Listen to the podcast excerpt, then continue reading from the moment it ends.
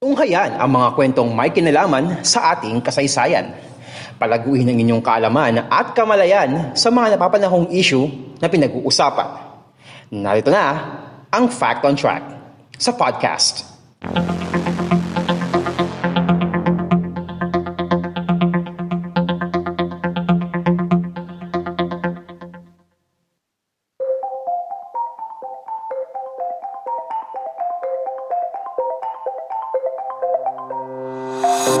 Kasaysayan, kalaman at mga napapanong sapin sa lipunan Fact on Track sa podcast. Tayo po ngayon ay napapakinggan sa Spotify, Anchor, Pocket Cast, Google Podcast at sa Red Circle. At napapanood nyo rin po itong video na ito sa YouTube, sa Facebook, sa Instagram at sa TikTok. Kung kayo po ay nanonood sa ating YouTube channel na Podcast ni Mans, don't forget to subscribe and click the notification bell button para masundan niyo po yung mga susunod na episodes ng Fact on Track sa podcast. And kung nanonood naman po kayo sa ating Facebook, Instagram at TikTok account ng Podcast ni Mans, please follow it.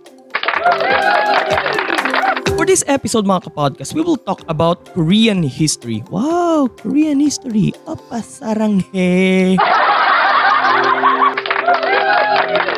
GPS podcast kasi ang topic natin is all about South Korea eh, di ba? So, tapos gagawin pa natin ng anong comparison nito sa ilan sa mga lugar dito sa Pilipinas. Pero para naman dito sa Fact on Track sa podcast, kasi GPS podcast, pinag-usapan naman natin mga lugar, di ba? Dito sa Fact on Track sa podcast, we will talk about Korean history. At ang pag-usapan natin ngayon sa episode na ito mga kapodcast ay isa sa mga pinakamakapangyarihang reyna ng Joseon Dynasty. Ito ay walang iba kundi si Empress Myeong Song.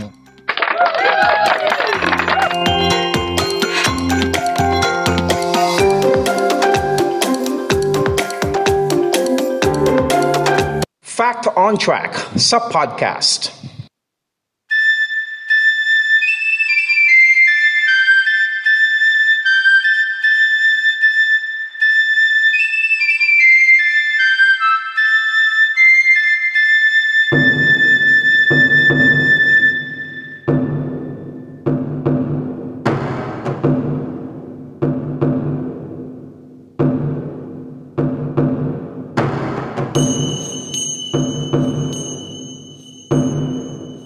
So hinanap ko muna yung pinakaumpisa ng ating script. So, again, na pag-usapan natin dito ay si Empress Myeong Song. Ipinanganak sa bayan ng Yeoju sa probinsya ng Gyeonggi sa Korea. Hindi pa nun, wala pang North, wala pang South Korea. But this was it, Joseon pa lang ang pangalan ng bansa na yun. Okay? Ah, okay. Isiningalang sa bayan ng Yeongju, ng Yeoju sa Gyeonggi province sa Korea noong November 17, 1851 si Min Jae-yong na mas kilala bilang si Empress Myeong-song o si Queen Min. Anak ng aristokratong si Min Chirok at ni Lady Yi na mula rin sa isang aristokratong angkan. Pag sabi mong aristocrat or aristokrato, kumbaga nung panahon ng mga Kastila dito sa Pilipinas, parang sila yung tinatawag na mga prinsipalya, yun ang parang katumbasan dito sa Pilipinas nung panahon ng mga Kastila.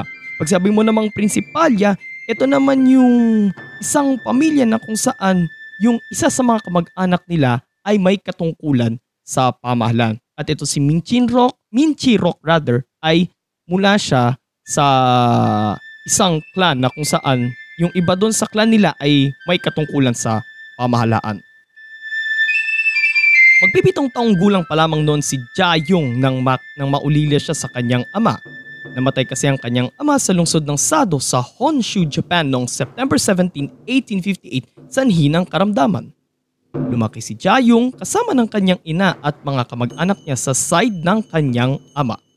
Subalit taong 1874 nang masawi naman sa isang pagsabog ang kanyang ina at kanyang tsuhing si Min Sung Ho. Lumaki man sa hirap, binayaya naman si Jayong ng angking talino. Nakakabasa rin siya ng mga akda sa wikang Chino. Taong 1866 nang ikasal siya kay King Gochong na nooy 15 anyos pa lamang. And at that time, Lady Min is 16 years old. But take note mga kapodcast ah, ang edad ng mga Koreano ay plus 1 year. Okay? Dahil kasama sa bilang ng kanilang edad ang siyam na buwang nasa sinapupunan. yung time na ano kinukonceive sila ng kanilang mga ina. Kaya kung ang batayan ng edad ay sa international standards, si King Ko, si King Go Jong ay 13 years old while si Lady Min ay 14.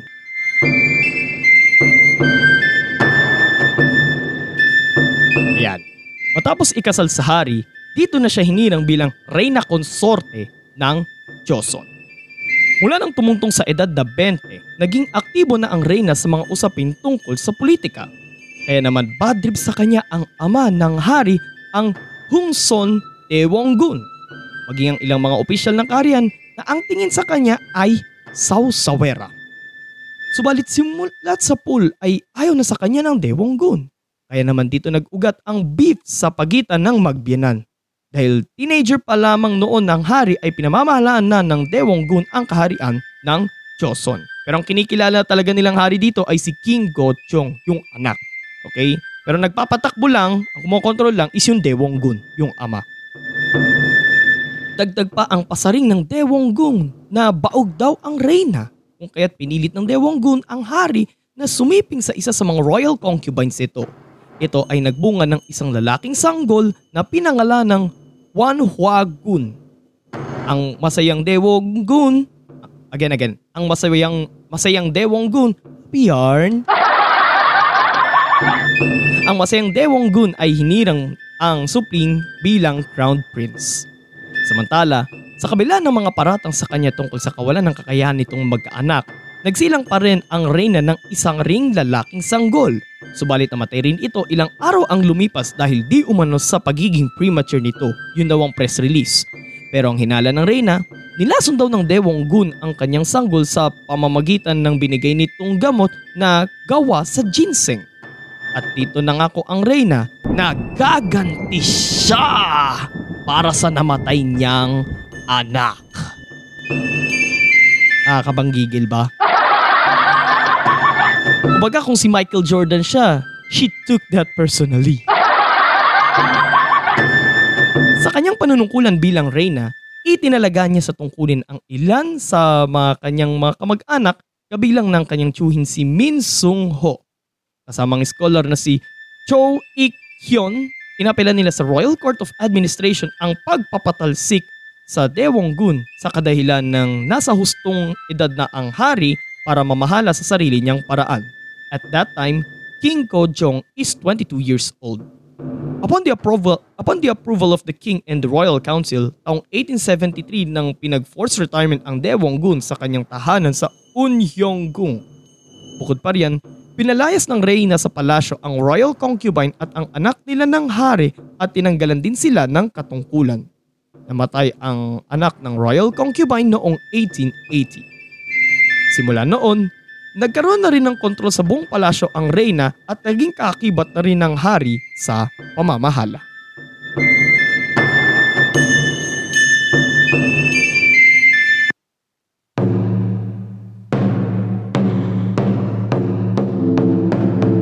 Pero nasubok ang tatag ng kanilang pamamahala matapos dumating sa Seoul ang ilang mga opisyal ng Japan upang hilinging magbayad ang mga Koreano ng tributo sa Japan. Sa tagal ng panahon, matagal, nag, matagal naging tributary ng Joseon ang China. Pero tinuyan ng hari ang kasuotan ng mga Hapon dahil nakasuot sila ng western style na damit. Sinabing, hindi kayo mukhang mga Hapon sa suot nyong yan, sabay pinalayas sila sa bansa. Taong 1874 nang muling bumalik sa Choson ang mga Hapon. At lingid sa kaalaman ng reyna, umirma sa isang kasunduan ang hari at ang mga opisyal ng emperador ng Japan upang maiwasan na ang gulo. Pero matapos dumaon sa Ganghwa Island ang barkong pandigma ng mga Hapon na Union noong September 20, 1875, nagsimulang magpaputok ang mga Koreano na sinundan naman ng palitan ng putok sa dalawang panig 35 sa mga sundalo ng Joseon ang namatay sa labanang ito sa Ganghwa Island. Tapos ito, dumaong din sa mga katubigan ng Korean Peninsula ang mga barkong pandigma ng Japan at hinihiling na humingi ng tawad ang Joseon dahil sa insidente. Nagtapos ang hidwang ito sa sapilitang pagpirma ni King Go Jones sa Ganghwa Treaty noong February 15, 1876. Sa kasunduang ito, Maari nang dumaong ang mga Hapon sa limang pantalan ng Choson at sa ibang katubigan ng peninsula. Papasukin na rin ang mga Hapon sa Joseon at papayagan din itong magbay-ari ng lupain sa bansa. Bubuksan din ng Japan ang Joseon sa pandaigdigang kalakalan at lahat ng mga Hapon na nakagawa ng krimen sa Joseon ay lilitisin sa ilalim ng batas ng Japan. Wala nang nagawa ang Reyna upang mapigilan ang patuloy na pagpasok ng mga Hapon sa Joseon sa kabila ng mga hakbang na kanyang ginawa. Pero hindi pa natatapos ang naging dagok na naranasan ng Joseon lalo na ni Empress Myeongsong. Taong 1882 nang mag-alsa ang mga dating opisyal ng militar sa udyok ng Daewongun laban sa plano ng Reyna na i-modernize ang Joseon at buksan ang Joseon sa mga dayuhan. Maraming mga opisyal ng pamahalan, mga Japanese officials at diplomats ang pinatay ng mga nag-alsa. Humingi ng tulong ang royal couple sa China para sa kanilang seguridad. At sa pag-aakalang patay na ang reyna, nagbalik sa palasyo ang Daewongun at pinapatay ang mga taga-suporta ng reyna. Pinawalang bisa niya ang mga plano ng reyna at pinaalis ang mga dayuhan sa Choson. Sa permisong binigay ng mga nakaligtas na opisyal ng Choson, nagpadala si Li Hongjiang, Li Hongjiang ng 4,500 na mga sundalong Chino sa Seoul upang pahintuin ang pag-aalsa. Dinakip ng mga Chino ang Daewongun at dinala sa China upang litisin sa kasong pagtataksil or treason. Samantala, nakabalik na sa Joseon ang royal couple at pinatigil nila ang mga hakbang ng Daewongun. Pero dagdag na naman sa dagok ng kaharian ay ang, ay ang puwersahin ng mga Hapon na pumirma si King Gojong sa isang kasunduan noong August 10, 1882. Nasasad dito na kailangan magbayad ang Joseon ng 500,000 Japanese yen para sa mga naging danyo sa mga nasirang ari-arian ng mga Hapon at sa mga pinatay nitong mga kababayan at payagang gwardyahan ng mga Hapon ang embahada ng Japan sa Seoul. Nang makarating kay Empress Myeongsong ang naging kasunduan, gumawa naman siya ng isang panibagong kasunduan sa China na kung saan binigyan niya ng karapatan ang mga Chino sa mga pantalang hindi pa nakukuha ng mga Hapon at pagtatalaga ng isang Chinese commander na mamamahala sa mga bagong military units at ang pagtatalaga naman sa Aleman si Paul Georg von Mollendorf bilang pinuno ng Maritime Customs Service. December 4, 1884, naganap ang isang tangkang kudeta laban sa royal couple dahil daw sa kabagalan ng pamahalaan sa reforma nito. Ang pasimuno, mga taong nagdanais ng modernisasyon sa bansa na may suporta mula sa Japan. Nilusob nilang palasyo at tinangkang agawin ang pamahalaan mula sa royal couple. Subalit muling lumusob ang tropa ng mga Chino at nilabanan ang mga nagsagawa ng kudeta na nagresulta sa pagkamatay ng ilan sa mga namuno nito. Gayunpaman, gumamit na naman ng Japan ng puwersa, gumamit na naman ang Japan ng puwersa upang mapilitan ang hari na pumirma sa isa sa, sa, sa isa na namang kasunduan. January 9, 1885 nang pinirmahan ni King Gojong ang Treaty of Hansong kung saan pinagbabayad na naman ang Joseon ng karagdagang 100,000 Japanese yen para sa naging danyo sa mga legasyon nito at pagbibigay ng panibagong pwesto para sa lokasyon ng legasyon. Marian, pinapanumbalik nito ang diplomatic relations sa, sa pagitan ng dalawang bansa. April 18, 1885, nabuo sa Tianjin, China ang isang kasunduan sa pagitan ng China at Japan, ang Li-Ito Agreement. Nagkasundo ang dalawang bansa na ipo-pull out nila sa Joseon ang kanilang mga tauhan at magpapadala ulit ng mga tauhan ang kahit sino sa dalawang bansa kung may panganib sa kanilang mga ari-arian sa Joseon.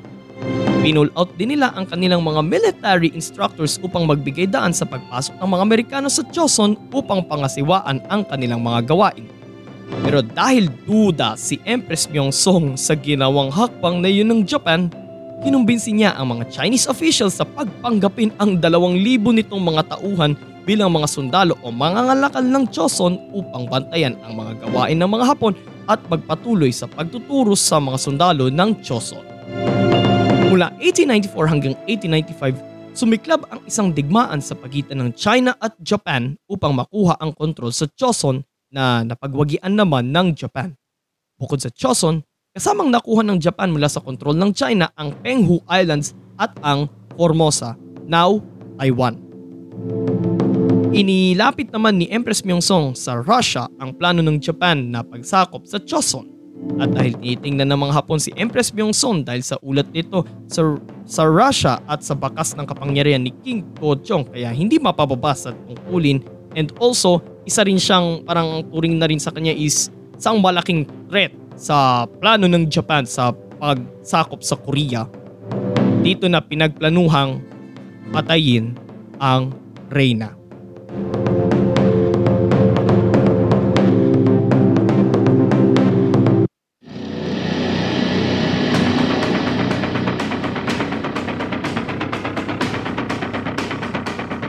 Petsang October 8, 1895, isinagawa ang kung tawagin ay Operation Fox Hunt.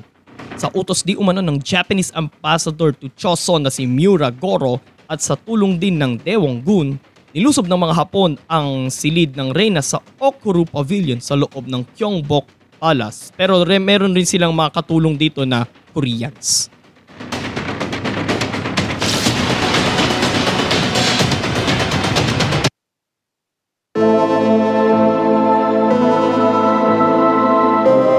Dito nila pinatay ang nooy 45 anyos na si Empress Myeong-song. Pero sa international standards, she's 44 or 43. Going 44 sa noong November 17, 1895. Sabi ko na yung trivia kanina, ang edad ng mga Hapon is plus 1 year. Tuloy tayo. Dito nila pinatay ang nooy 45 anyos na si Empress Myeong-song. Dahil nagpanggap na court lady ang reyna hindi matukoy noong una ng mga Hapon kung sino sa apat na kababaihang kanilang pinatay ang Reyna. At nang matukoy, nilabas nilang bangkay ng Reyna at dinala sa kagubatan saka sinilaban.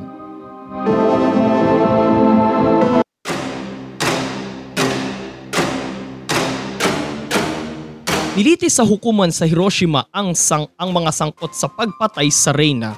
Sumatotal they are 56, sabi ah. Subalit majority sa kanila ay pinawalang sala dahil sa kakulangan ng ebidensya, kabilang na si Ambassador Miura Goro.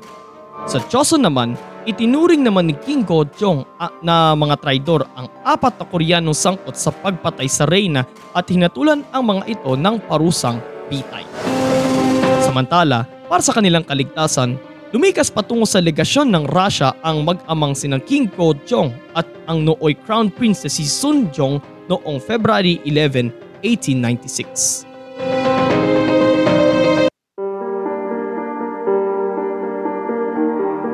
October 13, 1897, muling bumalik sa trono si King Gojong sa tulong ng suporta mula sa Russia. Sa lugar kung saan sinunog ang bangkay ni Empress Byung-song, na-recover ang buto ng daliri ng Reyna. Kasi ganito ang ginawa ng mga Hapon dito mga kapodcast. Ano? After nilang sunugin yung katawan ni Empress Byungsong ay, di ba, nasunog na siya and then naging abo na siya. Kinalat nila yung mga abo para walang makuhang traces. But unfortunately, kahit daliri lang ng Reyna ay uh, na-recover doon sa doon sa lugar kung saan sinunog yung Reyna. Buti pa yung buto ng Reyna kahit daliri lang is na-recover pa pero yung And naalala ko tuloy yung sa mga buto naman ni Andres Bonifacio, eh, hindi na matukoy kung nasaan. Okay? Ah, may singit ko lang naman. Tuloy tayo. November 22, 1897, ipininusisyon ang kanyang mga labi at sa kasalukuyan ay nakahimlay sa Namyangju sa probinsya ng Gyeonggi sa South Korea.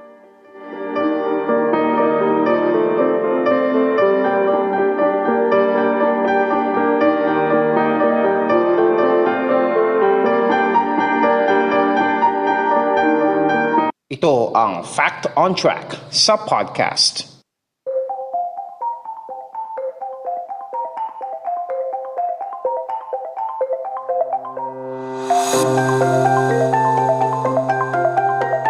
Ito additional fact na lang to mga kapodcast ano.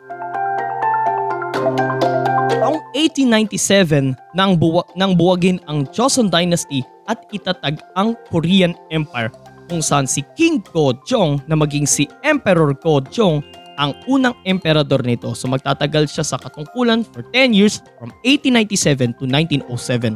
Ang kanyang anak namang si Sunjong ang huling emperador ng Korean Empire from 1907 to 1910. excuse me. Naganap naman ang isa pang digmaan mula 1904 hanggang 1905 pero sa pagitan naman ng Japan at Russia. Muling nagwagi ang Hapon. Okay, nabukas pala yung mic ko. Muling nagwagi ang mga Hapon sa digmaang ito. Itong naging daan para maging isang protectorate ng Japan ang Korea. At mula noong 1910 hanggang sa matapos ang World War II noong 1945, naging kolonya ng Japan ang Korea sa bisa ng isang kasunduang nilagdaan noong August 22, 1910. At ito, mga kapodcast, ang kasaysayan ng buhay ng isa sa mga pinakamakapangyarihang reyna sa Joseon Dynasty sa kasaysayan ng Korea, si Empress Myeongsong. And speaking of Korea, abangan niyo po ang second part ng ating South Korea special sa GPS Podcast. Doon pa rin tayo sa Busan, pero ang pag-uusapan naman natin ay ang lungsod na yun bilang seafood capital. At ano naman kayong probinsya dito sa Pilipinas ang tinaguri ang seafood capital? So kung nagustuhan niyo po yung episode natin ngayon mga kapodcast, like, comment, share, and subscribe sa ating YouTube channel na Podcast ni Mans and don't forget to click the notification bell button. And sundan nyo rin po ang Fact, ang fact on Track sa podcast at GPS Podcast sa ating mga audio platforms. And sundan nyo rin po ang podcast ni Mans sa Facebook, sa Instagram, at sa TikTok. And follow me on my personal social media accounts sa Twitter at mans underscore F1995, sa Instagram at mans.95 underscore, sa Laika at mansf1995 and sa Kumu at podcast ni Mans. At ito po si Mans at ito ang Fact on Track sa podcast. God bless everyone. God bless the Philippines. Purihin po ang Panginoon.